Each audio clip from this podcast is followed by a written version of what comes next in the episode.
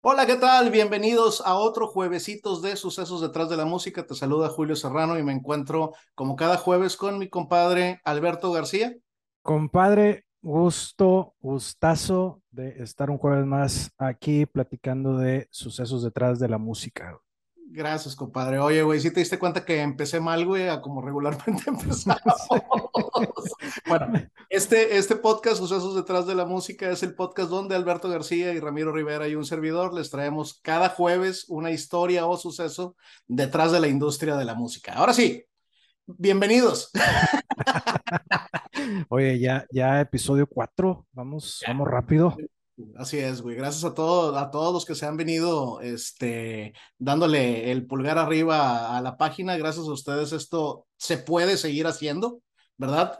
Inviten a la gente si les gusta, denle like, a nosotros nos ayuda mucho para el crecimiento orgánico.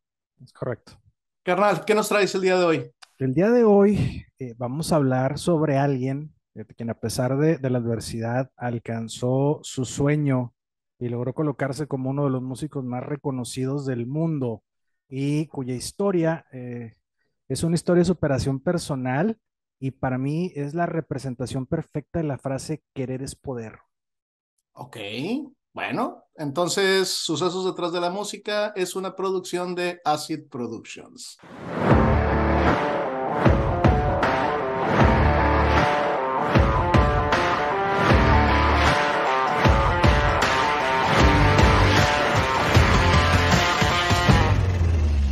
Bienvenidos a Sucesos detrás de la música. Soy Alberto García y me acompaña mi buen amigo Julio Serrano como cada jueves. ¿Qué ha habido, compadre? Compadre, hoy vamos a platicar sobre un hombre que no permitió que su sueño de triunfar en el negocio de la música terminara, aunque la vida se la puso bien complicada.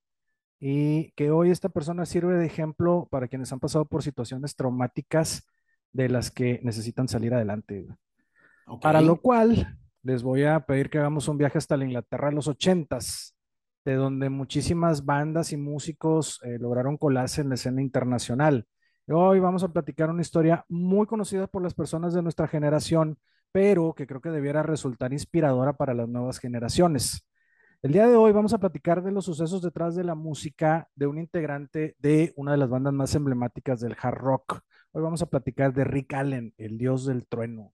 Ah, bien, güey. Bien, bien, bien. Por fin Reino Unido, compadre. ya nos acaba, güey. Sí, una de grandes músicos. Sí, estábamos muy centrados en los Estados Unidos, güey. Bueno, venga, venga, el primer participante del Reino Unido. Es llamado Richard John Cyril Allen, mejor conocido como Rick Allen. Y él, Rick Allen, y él nació el primero de noviembre de 1963 en Dramfield, Derbyshire, en Inglaterra. Eh, él es hijo de Kathleen Moore y Jeffrey Allen y además tiene un hermano mayor que se llama Robert. Ok.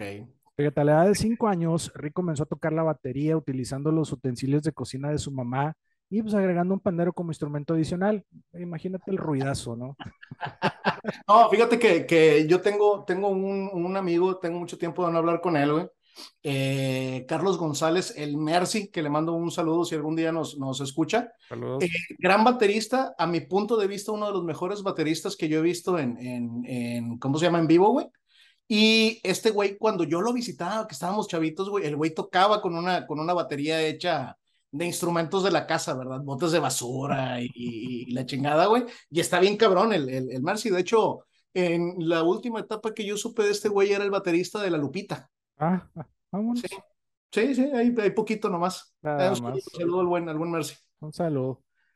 Fíjate, en los padres de Rick existía una cierta ambigüedad, ya que aunque querían que tuviera una educación escolar, su mamá, las madres siempre tienen la razón, presentía que el camino de su hijo estaba en la música y pues no se equivocaba. Años más tarde, ella se convertiría en su primer fan. Ok.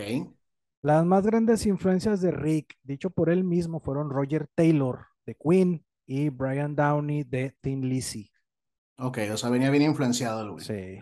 6-3, ¿verdad? Digo, más o menos le estaría tocando la edad del, del, desmadrito por ahí del 77, más o menos, güey. 13 años.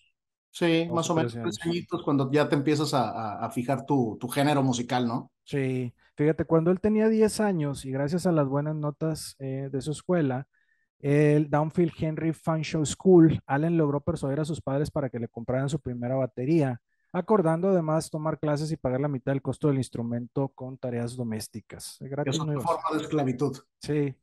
sí, terrorismo paterno le llamo yo. Sí. su primera batería fue una del Rey color azul brillante y después de seis meses de clases particulares, las que tomaba con un vecino de, su, de su colonia, Rick comenzó a tocar con su primera banda de garage, se llamaba Smokey Blue. Y tiempo después también tocaría con otras bandas como Rampant y Johnny Calendar Band. Qué, qué bonitas etapas, ¿verdad, güey? Yo tengo muchos amigos, la mayoría de mis amigos o son arquitectos o son músicos, o ambas. Este, entonces tengo mucha, mucho, mucho recorrido, güey, por las bandas de garage, güey, ir a los ensayos y todo. Carnal, una, una petición, ¿no se entendió el, la marca de la batería? Del Rey. No las conozco, ok, del rey. Pero bueno, el, caso es que no se había escuchado, ¿verdad? Digo, si a alguien le interesa el dato, del rey. Perfecto, ahí está. Fíjate, el problema por su gusto por la música fue que pues, descuidaba sus estudios eh, y su papá pues, lo presionaba para que mejorara sus notas. Y es de destacar que en la vida de Rick siempre fue muy importante el apoyo de su madre en todos los sentidos. Y para muestra el siguiente ejemplo. Cuando Rick tenía 15 años, estaba pasando por un periodo emocionalmente complicado, porque la presión de la escuela pues, lo hacía estar deprimido e inclusive había pensado en dejar de tocar la batería. Pero su madre decidió responder por él un anuncio de una banda llamada Def Leppard que buscaba reemplazar al baterista Tony Kenning. El anuncio decía, Leopard loses skin, o sea, el leopardo pierde la piel. Ok, ok, ok. Entonces fue la, fue la mamá la que respondió el, el, el anuncio, güey. Sí, sí, sí. La mamá dijo, va. Deprimido a los, a los 15 años, como prácticamente toda la gente de 15 años. No sucede. sí, el, ahí, ahí, el pedo salirte, güey. Algunos se quedan, ¿verdad? O nos quedan. Sí, sí, sí. Algunos nunca superan esa edad, güey. Sí, güey. Sí, yo dicen que en cada familia hay uno, en mi casa hay seis. y si usted no sabe quién es el de su familia, probablemente es usted. ah, güey. Def Leppard es una banda que se formó a finales de los años 70 y que alcanzó un gran éxito mundial en la década de los 80. a Def Leppard se le, se le coloca como una de las bandas con superventas al lado de otros monstruos como Bon Jovi, Motley Crue, Scorpions, Van Halen, Metallica, Guns N' Roses, Iron Maiden, eh, Aerosmith, entre otras, ¿no? Casi nadie, ¿verdad? Sí, no, y, y, próximamente en sucesos. Próximamente en sucesos detrás de la música. Ahora, no quiero entrar en demasiado detalle sobre la banda, porque pues, como bien lo acabas de mencionar, eh, Def Leppard merece tener su propio episodio en sucesos detrás de la música. Regresemos con Ricky con su madre. Pues obviamente, chamaco molesto, pues, no, no le gustó, entonces se enojó con su madre pues, por haber contestado el anuncio. Además, la banda ya se había decidido por Frank Noon, que era un experimentado baterista que tocaba en el grupo Next Band. Pero resulta que Nun solo los acompañó durante la grabación del disco demo llamado The Def Leppard EP o Extended Play. Okay. El cual fue producido por ellos mismos. Nun luego prefirió apostar por, por su grupo y es aquí en donde Rick Allen, de tan solo 15 años, se integra a Def Leppard el 28 de noviembre de 1978. Ahora, como un comentario fuera de nuestra historia principal, Next Band fue un grupo formado por Noon en la batería, John Lockton en la guitarra y Rocky Newton en el bajo. Esta banda solamente grabó un disco que se llamó 4x3, el cual contenía cuatro canciones, de ahí el nombre, cuatro canciones por tres personas. ¿no? Qué mala, qué mala decisión. Totalmente. ya le voy a decir que no a Def Leppard, porque yo creo que mi banda va, sí, qué tristeza, güey. Pues por, ahí, por, ahí, por ahí me viene otra historia bastante, bastante conocida, güey, también de un grupo británico, güey? Sí, pero esa será otra historia. Exactamente. Ya en 1979, Rick abandona la escuela para enfocarse de lleno en la, en la banda y en su carrera musical. Y casi al mismo tiempo, otros miembros de Def Leppard estaban renunciando a sus trabajos, así que ya todo comenzaba a tomar forma y las cosas empezaban a ponerse serias. Aquí, eh, para que nos demos una idea, ¿no? E, él tenía 15 años cuando se unió al grupo. Eh, el resto de los integrantes tendrían promedio 19 años. O sea, digo, ya están un poquito más grandes. Ya, más joven. Sí, ya, ya probablemente habían terminado la, la, el high school y ya, ya por eso estaban trabajando, ¿no? Ahora, en septiembre de 1979, Def Leppard sirve de telonero para Sammy Hagar, también conocido como The Red Rocker. que era eh, en ese entonces ex vocalista de Montrose y futuro vocalista de Van Halen, que en ese entonces actuaba en solitario. Eh, le abrieron el concierto en el London's Hammersmith Odeon y en octubre y noviembre tocaron como abridores en los conciertos de ACDC. Ahí Allen celebró su cumpleaños número 16 en el concierto del Hammersmith Odeon. Que me declaró fan. No conocedor, pero sí fan de ACDC. De ACDC, muy buena banda, próximamente también. De mis, canciones favoritas vienen de, por parte de ACDC. En serio, mira. Bueno, déjame te digo, yo soy fan de Van Halen. Ok. Y a mí en lo personal me, me agrada más Van Halen con Sammy Hagar que con David Lee Roth, pero no, e, e, eso, eso también será otra historia más adelante. Sí, no, no, me, no me golpeen, ¿verdad, fans? Este, y, la, y la otra, güey, yo creo que ahí le paramos porque es como que una declaratoria de edad, ¿no, güey? también, güey. También. sí, de que soy medio fan de, de ACDC, así como que, es un, un ¿verdad? Sí. no, sí está cañón. Pero bueno, el 14 de marzo de 1980 Def Leppard lanza su primer álbum titulado On Through the Night. Los fanáticos británicos de la banda notaron la clara intención del grupo por ingresar al mercado estadounidense. E incluso el disco tiene una canción titulada Hello America. Y pues sería tal el rechazo que en el festival de Reading los fanáticos recibieron a la banda aventándoles basura al escenario. Ya, o sea, los británicos, güey, diciendo no eres true porque eres banda británica, quieres pegar en Estados Unidos. Ok, ya se da, ¿no? En todos los géneros, casi, güey. Eh, sí, digo, celos. es como, como escuchar, digo yo, debo de reconocer, güey, que artistas que, que admiraba, eh, hice coraje cuando se empezaron a, a, migrar al reggaetón, por ejemplo. Oye, empezaron a güey, así de que no seas mamón, ¿verdad, güey? Sí, no. Bueno. tenía cierto respeto por, por ti, ¿verdad? Sí, ah, bueno, es que sí son ya palabras mayores, Julio. Sí, sí está medio, medio fue el ejemplo ese, ¿no? oh, sin embargo, Def Leppard logró captar la atención del productor Robert John Mott Lange, quien trabajaba con ACDC y quien les produciría su segundo trabajo discográfico. Este segundo álbum, titulado High and Dry, fue lanzado en 1981 eh, y logró colocar la canción que lleva el mismo nombre en el lugar 33 entre las 40 canciones más importantes del metal según VH1. Ok, sí. El, disco obtuvo menos ventas que el anterior, fíjate, los, los odiaban, pero les compraban. Pero los llevó a presentar el video de la canción Bringing on the Heartbreak en el canal de televisión MTV, lo que ayudó a la banda a tener mayor reconocimiento. Sí, güey, también, también pronto tendremos que hablar de, de, de, lo que significó, ¿verdad? MTV en su, en su época, güey. Sí, Para los que no saben, o sea, estaban tocando en, una, en, en, la plataforma que debían de estar, ¿verdad, güey? Sí, para el que ve hoy MTV y ve puro reality show, antes no era así. Antes eran canales de videos y música especializada y, programas especializados en música, pero esa será otra historia. Antes, antes MTV eras cool, no sé qué te pasó, pero. Creció. Sí, creció y bueno, moriste de nuestros gustos. Exactamente. Pero fue hasta 1983 en que Def Leppard se convertirían en superestrellas al lanzar su tercer álbum, Pyromania, vendiendo más de 25 millones de copias en todo el mundo, incluidos 12 millones tan solo en los Estados Unidos. De este disco se desprenden las canciones Fooling, Rock of Ages y Photograph, la cual fue el embajador que convirtió a Def Leppard en una banda mundialmente reconocida. 25 millones de copias, güey. 25. Ay, cabrón, güey. 12 solo en Estados Unidos, o sea, quiere decir que la estrategia sí les funcionó. ¿eh? Sí, sí, pues es que es ampliarte, es un negocio a final de cuentas, ¿no, güey? Y cuando tienes algún tipo de arte, lo que quieres es ser escuchado, ¿no? Digo, nosotros aquí en Sucesos detrás de la música, igual, lo que estamos buscando es llegarle a más gente, ¿no? Sí, así es. Y así es que jóvenes, famosos, adinerados y con todas las posibilidades por delante, ah, siempre son un indicador ideal para que la vida diga, eh, nah, vamos a complicárselas un poquito. el, el, dinero no le hace bien a los jóvenes y músicos menos. Lo bueno es que, lo bueno es que no somos músicos y ya no somos tan jóvenes.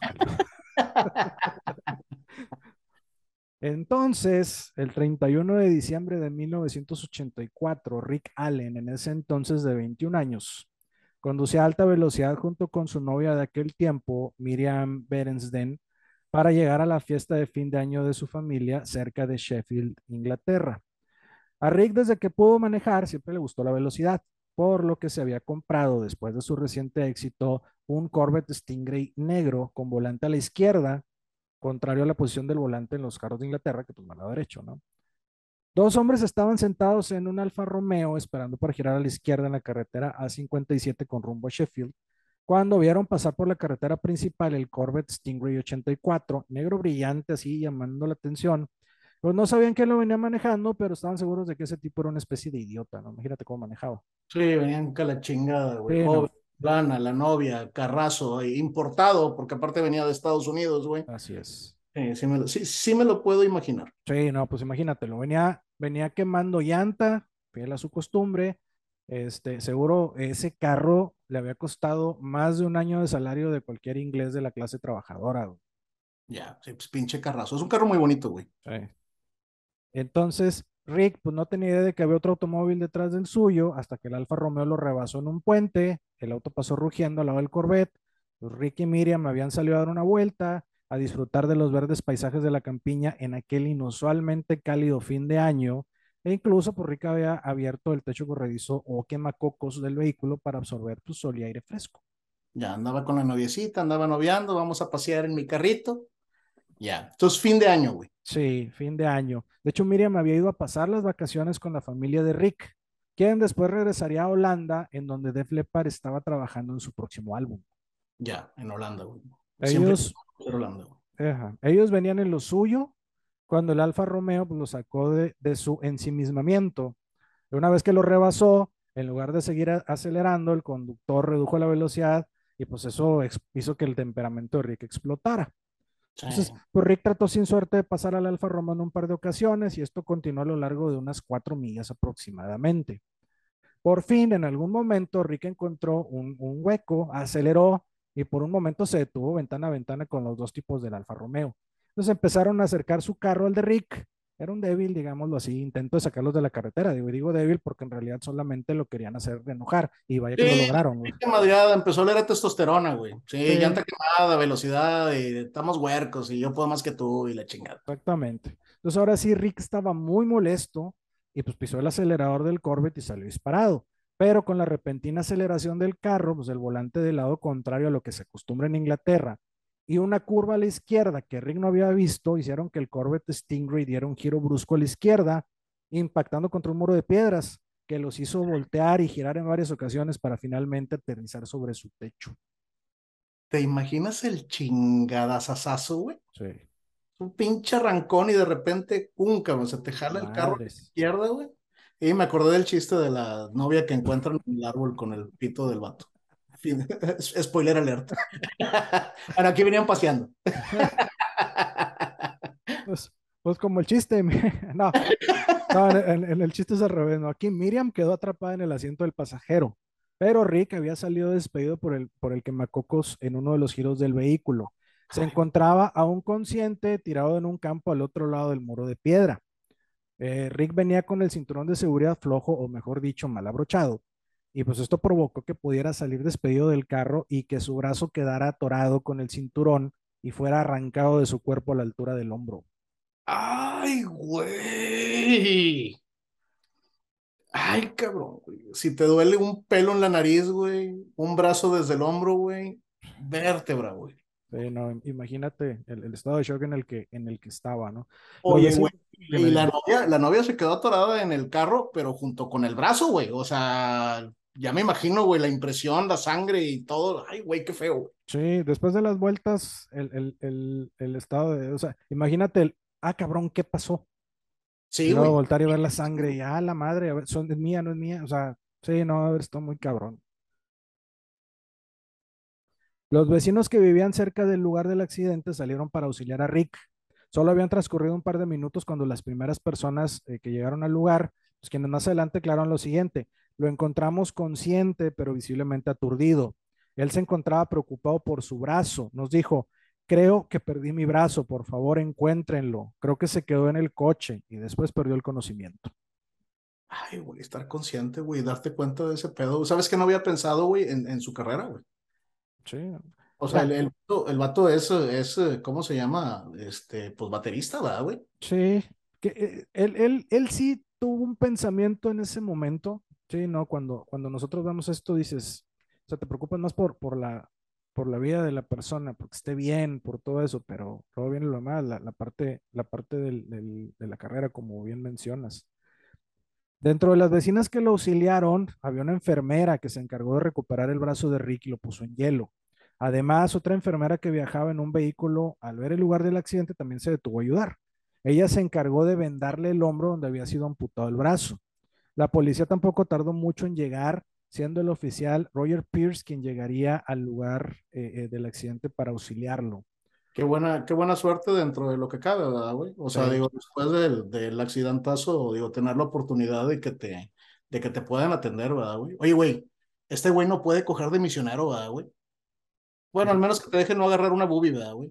Debe ser, bueno, debe ser complicado hasta limpiarte en el baño, ¿verdad, güey? Pero, Oh, sí, no, todas las actividades. sí, no nomás. Bueno, perdón, Me quebré, perdón. te descompuse, te descompuse, Sí, compadre. sí, sí. Mientras tanto, Miriam, quien se encontraba muy golpeada, la ayudaron a salir del automóvil y le estaban atendiendo y consolando en una casa cercana. Menos de 20 minutos después, Rick Allen estaba en la sala de urgencias del Hospital Royal eh, Hallamshire de Sheffield, que se encuentra a unas 10 millas del lugar del accidente. Aunque tenían a Rick eh, fuertemente sedado, él siempre ha recordado estar consciente esos minutos después del accidente. Recuerda que lo primero que le dijeron fue, sigues vivo. Ay, güey. Ay, Miriam comentó tiempo después que cuando Rick estaba tirado en el campo le gritó, Dios, nunca volveré a tocar la batería. Eso, eso te decía, sí, sí traía el presente esa parte. ¿no? Ya, o sea, en el momento en el que te das cuenta que no tienes el brazo, güey. Sí. La familia de Rick salió corriendo al hospital y llamaron al representante del grupo, Peter Mensch, quien transmitió la noticia a los otros miembros de la banda. Joe Elliott, el vocalista, estaba en su casa en Cobham, Surrey, y declaró lo siguiente. Después de que Mensch llamó, estaba llorando a mares. Mi abuela simplemente no sabía lo que estaba pasando. Mi papá puso sus manos sobre mis hombros y puso un whisky frente a mí y dijo, bébelo. Ya. Sí, la, la impresión, güey. Sí.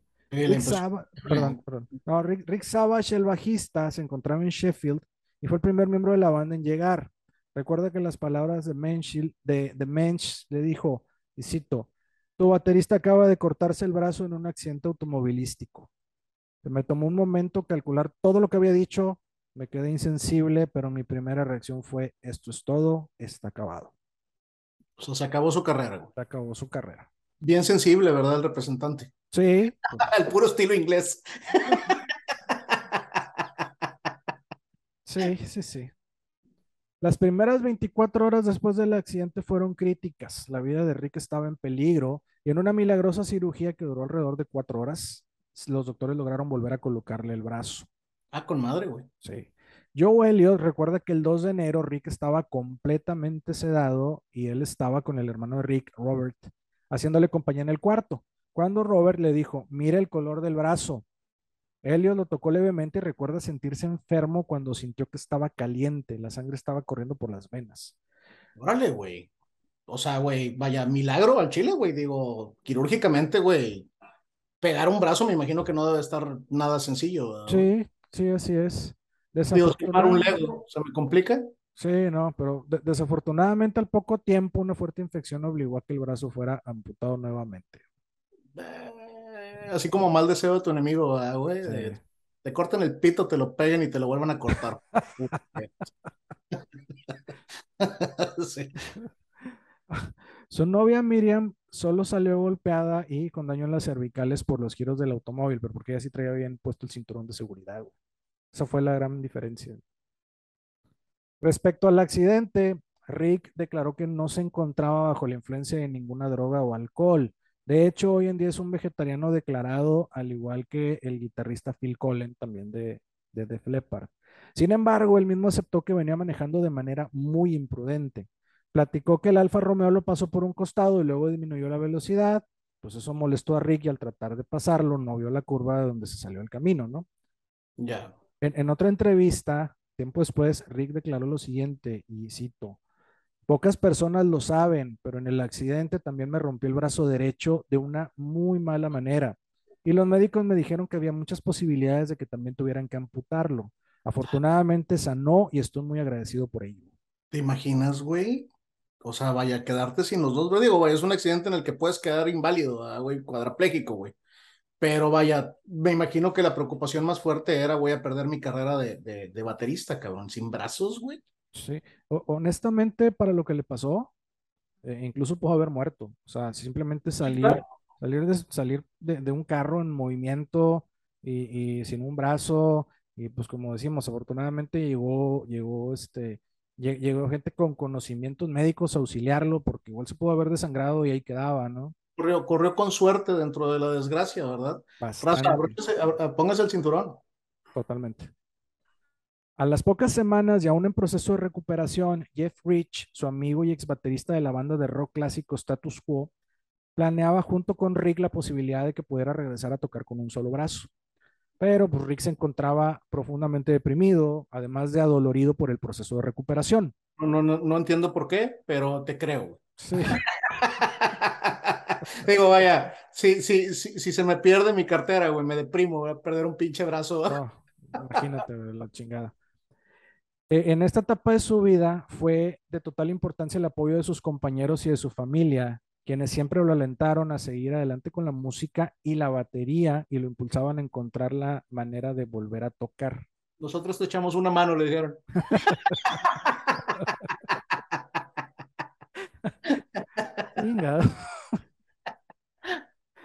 Rick salió del hospital a las seis semanas y no en seis meses como habían pronosticado los médicos y de inmediato se puso a trabajar.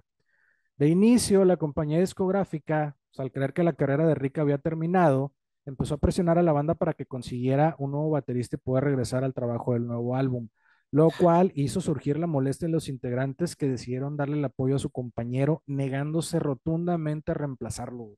Esa, esa pinche parte, güey, de las grandes corporaciones, güey, siempre me ha enfermado, güey.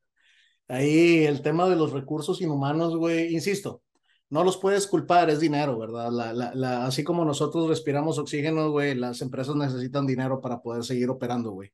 Pero esa pinche insensibilidad, güey, siempre me ha, me ha, me ha chingado. Este, bien, bien, bien, bien por sus compañeros. Entonces estaban buscando la forma de no, de no cambiarlo. Sí, no, y dijeron, ni madre, él se queda. Entonces, el apoyo de su gente y la persistencia permitiría que Rick no dejara que su sueño de baterista terminara terminara, perdón. Rick tuvo que volver a aprender a tocar la batería con la ayuda de la empresa Whirlwind. Le diseñaron un nuevo instrumento que ahora cuenta con cuatro pedales para su pie izquierdo. O sea, prácticamente ahora toca con el pie lo que antes tocaba con el brazo. Además, se apoya con sintetizadores para tocar algunas pistas sobre lo que está tocando. Sí, eh, algo, parecido a los carros de los inválidos, de la gente que no puede caminar, que también tienen pedales de más para poder meter cambios y cosas por el estilo. Sí. Algo parecido, a una motocicleta. Sí. Rick comenzó su nuevo camino de aprendizaje tan solo tres meses después del accidente. Ay, cabrón, güey. Oye, güey, también la empresa, digo, chingona, ¿verdad, güey? Para rápidamente poder haber diseñado un instrumento, cabrón.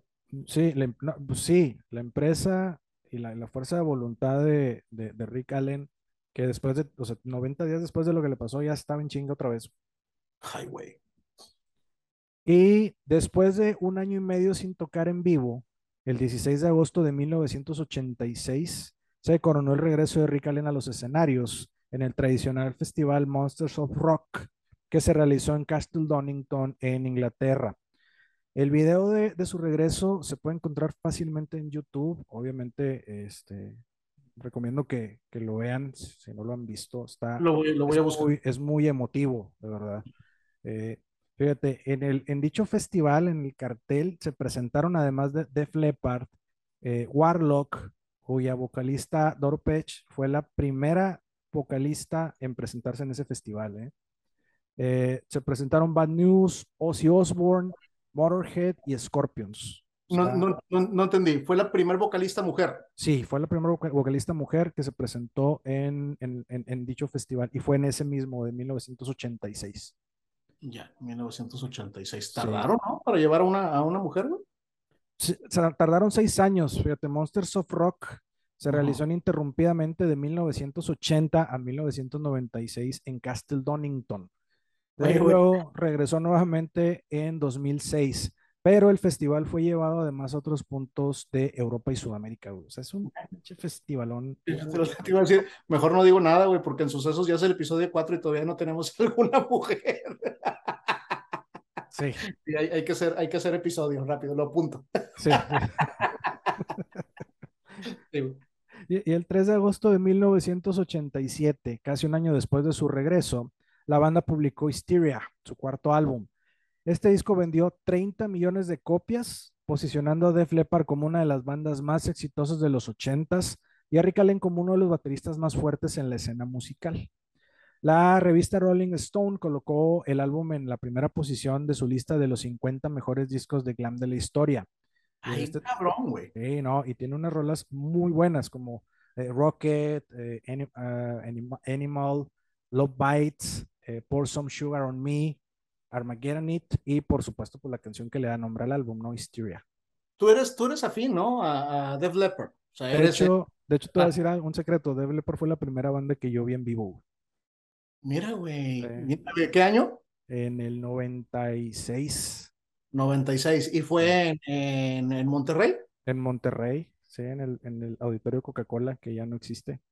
Chousazo, me imagino, güey. Sí, nada, sí estaba yo, yo muy contento, la verdad. Digo, yo, yo conozco algo de Def Leppard, güey, pero digo, como ya lo he expresado en algunos otros contenidos, güey, no, nunca fui un gran eh, aficionado de la música. De hecho, no sé por qué me tienen aquí haciendo esta pinche mamada, me la paso de la verga. ocupábamos, ocupábamos a alguien neutral. Sí, o, ocupábamos a alguien que no cobrara. Sí, aparte. Exactamente. Sí, ocupábamos a alguien que, que, que, aceptara para trabajar por comida. Sí. O, o bebida, digo, lo que. Digo, porque eran las dos. Sí. Más falta. Sí, y déjame te digo, eh, creo que Def Leppard y Iron Maiden son los grupos que también son ingleses, son los grupos que más he visto en vivo. Los he visto como cuatro o cinco veces a cada uno. O sea, la verdad es que cada vez que han venido voy porque me, me gustan mucho. Hace, hace poquito vino Def Leppard con Motley Crue eh, aquí a la ciudad donde vivo, güey, pero me enteré un día antes, cabrón. No, no vi publicidad, no, no, no vi publicidad antes y aparte empezaban bien temprano, güey, empezaban como a las 4 de la tarde, pero me quedé con ganas de, de, de verlos. Y por ahí me, me, enteré que les está abriendo Joan Jett. Ah, sí. O me hubiera gustado, me hubiera gustado verlo, debo estar atento. ¿no? Sí, no, ese de Stadium Tour, ojalá que, que se echen una vuelta por México, estaría padre. Allen estuvo casado de 1991 al 2000 con Stacy Lauren Gilbert. En 1995, Allen fue arrestado por abuso conyugal y se le ordenó acudir a terapia de, en Alcohólicos Anónimos. Así es, la, le, le, pegaba a patadas porque cachetadas se le complicó.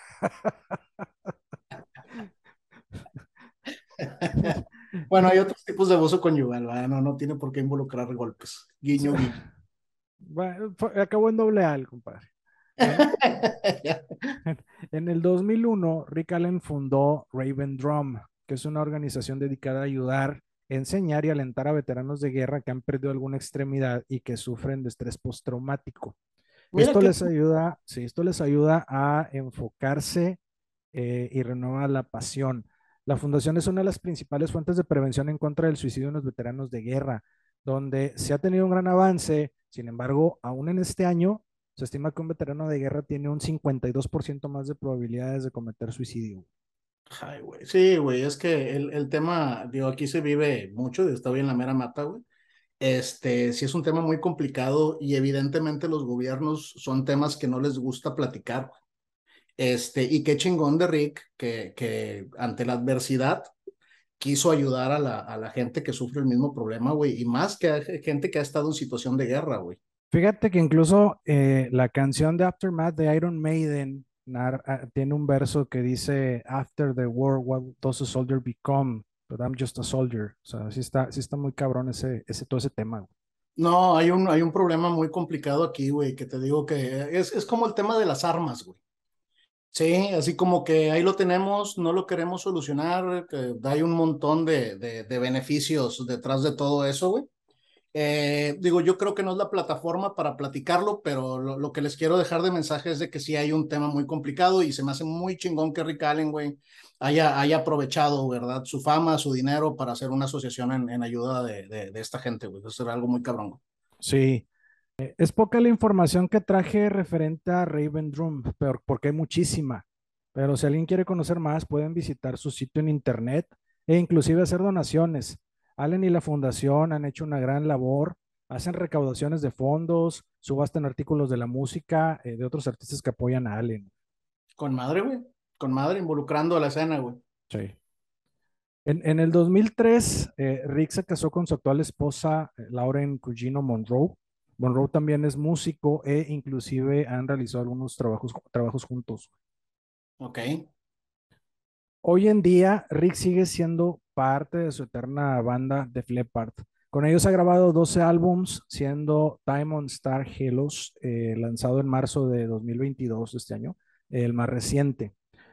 Han vendido más de 100 millones de copias eh, de sus discos y dos de ellos, los que platicábamos hace rato, Hysteria y Pyromania, alcanzaron la clasificación de diamante de la RIAA.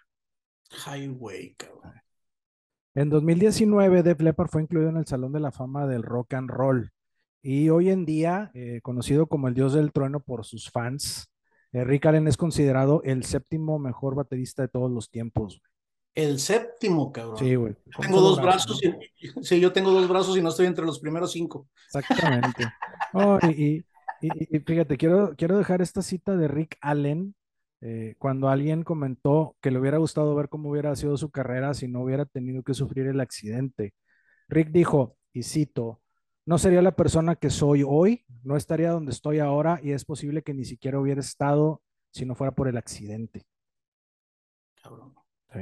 E incluso, fíjate, del- del- del- regresándonos un poco al tema del, del accidente, eh, estuve buscando información sobre si había alguna declaración de las de, de adicionales, algún parte o alguna declaración de los de los oficiales de tránsito, de los oficiales de policía que llegaron a, auxiliarlo y no, encontré nada. Eh, sin embargo, en un dato curioso, eh, uno de los oficiales que, que ayudó a, Rick eh, en, en- el accidente conoció a una de las enfermeras que lo atendió y pues terminaron casados. Qué bonita manera de conocer a tu futura esposa, ¿no? Entre sangre y la chingada. Sí, no, Sí, entre sangre y un brazo cercenado. sí. Pero vaya, es algo que le puedes contar, a- ¿no? En el, en el accidente donde el baterista de Def Leppard perdió su brazo y nos conocimos. Ahí nos conocimos. ¿Ha- ¿Has visto a uno que toca y que no tiene brazos? Sí, bueno, yo lo tu mamá y yo lo salvamos, lo ayudamos el día del accidente. Qué chingón, güey. Sí, güey, sí, sí, sí. Ahora, es, es, es muy importante mencionar el hecho del cinturón de seguridad. Digo, la verdad es que no, no queremos sonar como papás regañones ni nada por el estilo, pero hubo una gran diferencia entre lo que le pasó a Rick Allen y lo que le pasó a la novia por traer el cinturón de seguridad bien puesto. Ahora, un, un cinturón de seguridad defectuoso, güey, pues yo creo que poca gente lo, lo pudiera detectar, güey, pero sí, compadre.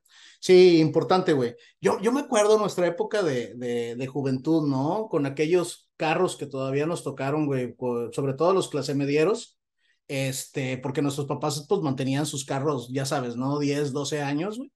Este, y la inseguridad que tenían esos carros era impresionante, güey. Sí. Pero en el momento que, que, empezaron a cambiar los, los materiales, que empezaron a cambiar, sobre todo que los vehículos podían alcanzar ya las velocidades que alcanzan el día de hoy, güey, es canasta básica. Sí, pónganse el cinturón de seguridad, güey. eh, así vayas en colonia, eh, la realidad es que uno nunca sabe, güey. Sí, totalmente. Sí, nosotros eh, acá dentro de nuestras amistades, perdón que te, te corté ahí una, una idea. Eh, tenemos una, una buena amiga en, en su momento, en una etapa de nuestra vida, güey. Ella perdió a sus dos papás, güey, en un accidente de tránsito. Venían saliendo de una fiesta de esas de, de posada navideña y los embistieron unos, unos muchachitos que venían tomando, güey, de esos de que te préstame el carro, papá, para, para salir y la chingada. Iban, iban dos chavitos, dos chavitas venían tomados a alta velocidad, güey. El señor sale de una, de una bajada y de esas calles que tienen muchas subidas y, y bajadas, como suele ser en, en Monterrey. Ujú. Este, los pescaron de lado, güey, y, y fallecieron los dos señores, dejando, dejando Ah, tres hijos, ¿verdad, güey. Entonces, sí, güey. Eh, cinturón de seguridad, muchachos, todos, nosotros también. Y bueno, que no nos pase lo que le pasó a, a Rick Allen, güey. Sí, digo, él tuvo la suerte de, de- de que vivió para contarlo, pero como acabas de decir, no todo el mundo tiene la misma suerte. güey. Y, y, cómo, y, cómo se, y continuar con su carrera, güey. Sí, además. Sí, digo, porque la, la otra era sobrevivir, pero a, a, ver qué haces ahora, ¿no? Aprender a escribir con la izquierda y hacer poemas, güey. Sí, sí, sí. Por eso, por eso decía al principio, eh, es la representación de, de, de, la frase querer es poder, güey. Sí, sí está muy cabrón. Y por otro lado, también digo, sepa la, la gente, güey, toda la gente que, que pasa por algún momento complicado, güey, la importancia de la familia y la importancia de los, de los amigos, ¿verdad, güey? Muchas veces en la depresión, que es algo que yo he sufrido, depresión y, y ansiedad, eh, parte de ese tipo, pues no sé llamarle síndromes, enfermedad o como le quieran poner, güey, este, te hacen querer estar solo o alejar a la gente que, que quieren, güey. Y no nos damos cuenta que muchas veces ese, ese apoyo es el necesario, güey, para poder salir eh, eh, adelante, ¿verdad? Ese, ese impulso, güey, que te vayan mostrando poquito a poquito que sí vas a poder, ¿verdad? ¿Vas a necesitar ayuda? Por supuesto, ¿verdad, güey? Es, esa, esa, esa es la parte del ego con la que uno tiene que pelear, güey. Y poder salir eh, adelante, güey. Sí, hace, hace rato mencionábamos también sobre el, el, la parte del, del video este donde de, cuando Rick Allen regresa en, en Monsters of Rock. Eh, a ese concierto asistieron los amigos y familiares, obviamente sus amigos, sus compañeros de Def Leppard, pero amigos y familiares que lo ayudaron en todo este proceso. Por eso es un, un video muy emotivo, güey. Por eso vale ya. mucho la pena. Güey. A toda la gente que estuvo ahí pegada, güey, durante sí. el proceso, güey. Qué chingón. Sí, sí, sí totalmente. Y, y, y, que no, y que no, no sucumbieron al, al, a la tentación, de, a la presión de la disquera de, oye, acabas de tener un muy buen disco, estás trabajando en otro que a la postre fue uno de los discos o el disco más, más, más conocido y el disco que más ventas tuvo de Def Leppard o ha tenido. Eh, y que hubiera sido muy fácil, ¿no? Pues sí, cierto, ya no va a regresar, este, pues hay que buscar a alguien más, eh, él lo va a entender o lo que quieras. Y dijeron, no. Y se montaron en la decisión, no, y lo vamos a esperar, y lo esperaron, y el tiempo les dio la razón. Contrario a Frank Noon, ¿verdad? que se debe de estar dando de pinches golpes contra la pared, me imagino. Todavía. Todavía, güey. Oye, güey, y, y, recordar que, o sea, como dices tú, que era un grupo que alcanzaba, de, acababa de alcanzar la cúspide mundial, güey. Toda la fama, o sea, cualquier, cualquier baterista les hubiera dicho jalo, ¿verdad? Sí, sí, totalmente. Jalapa. Es correcto, pero no. Entonces, esta fue la vida e historia hasta el momento de Rick Allen. De Rick Allen, el dios del trueno. Compadre, tus redes sociales. Arroba soy Beto GR en Twitter. Yo soy Julio Serrano 360 en Instagram y bueno, nos vemos para la próxima.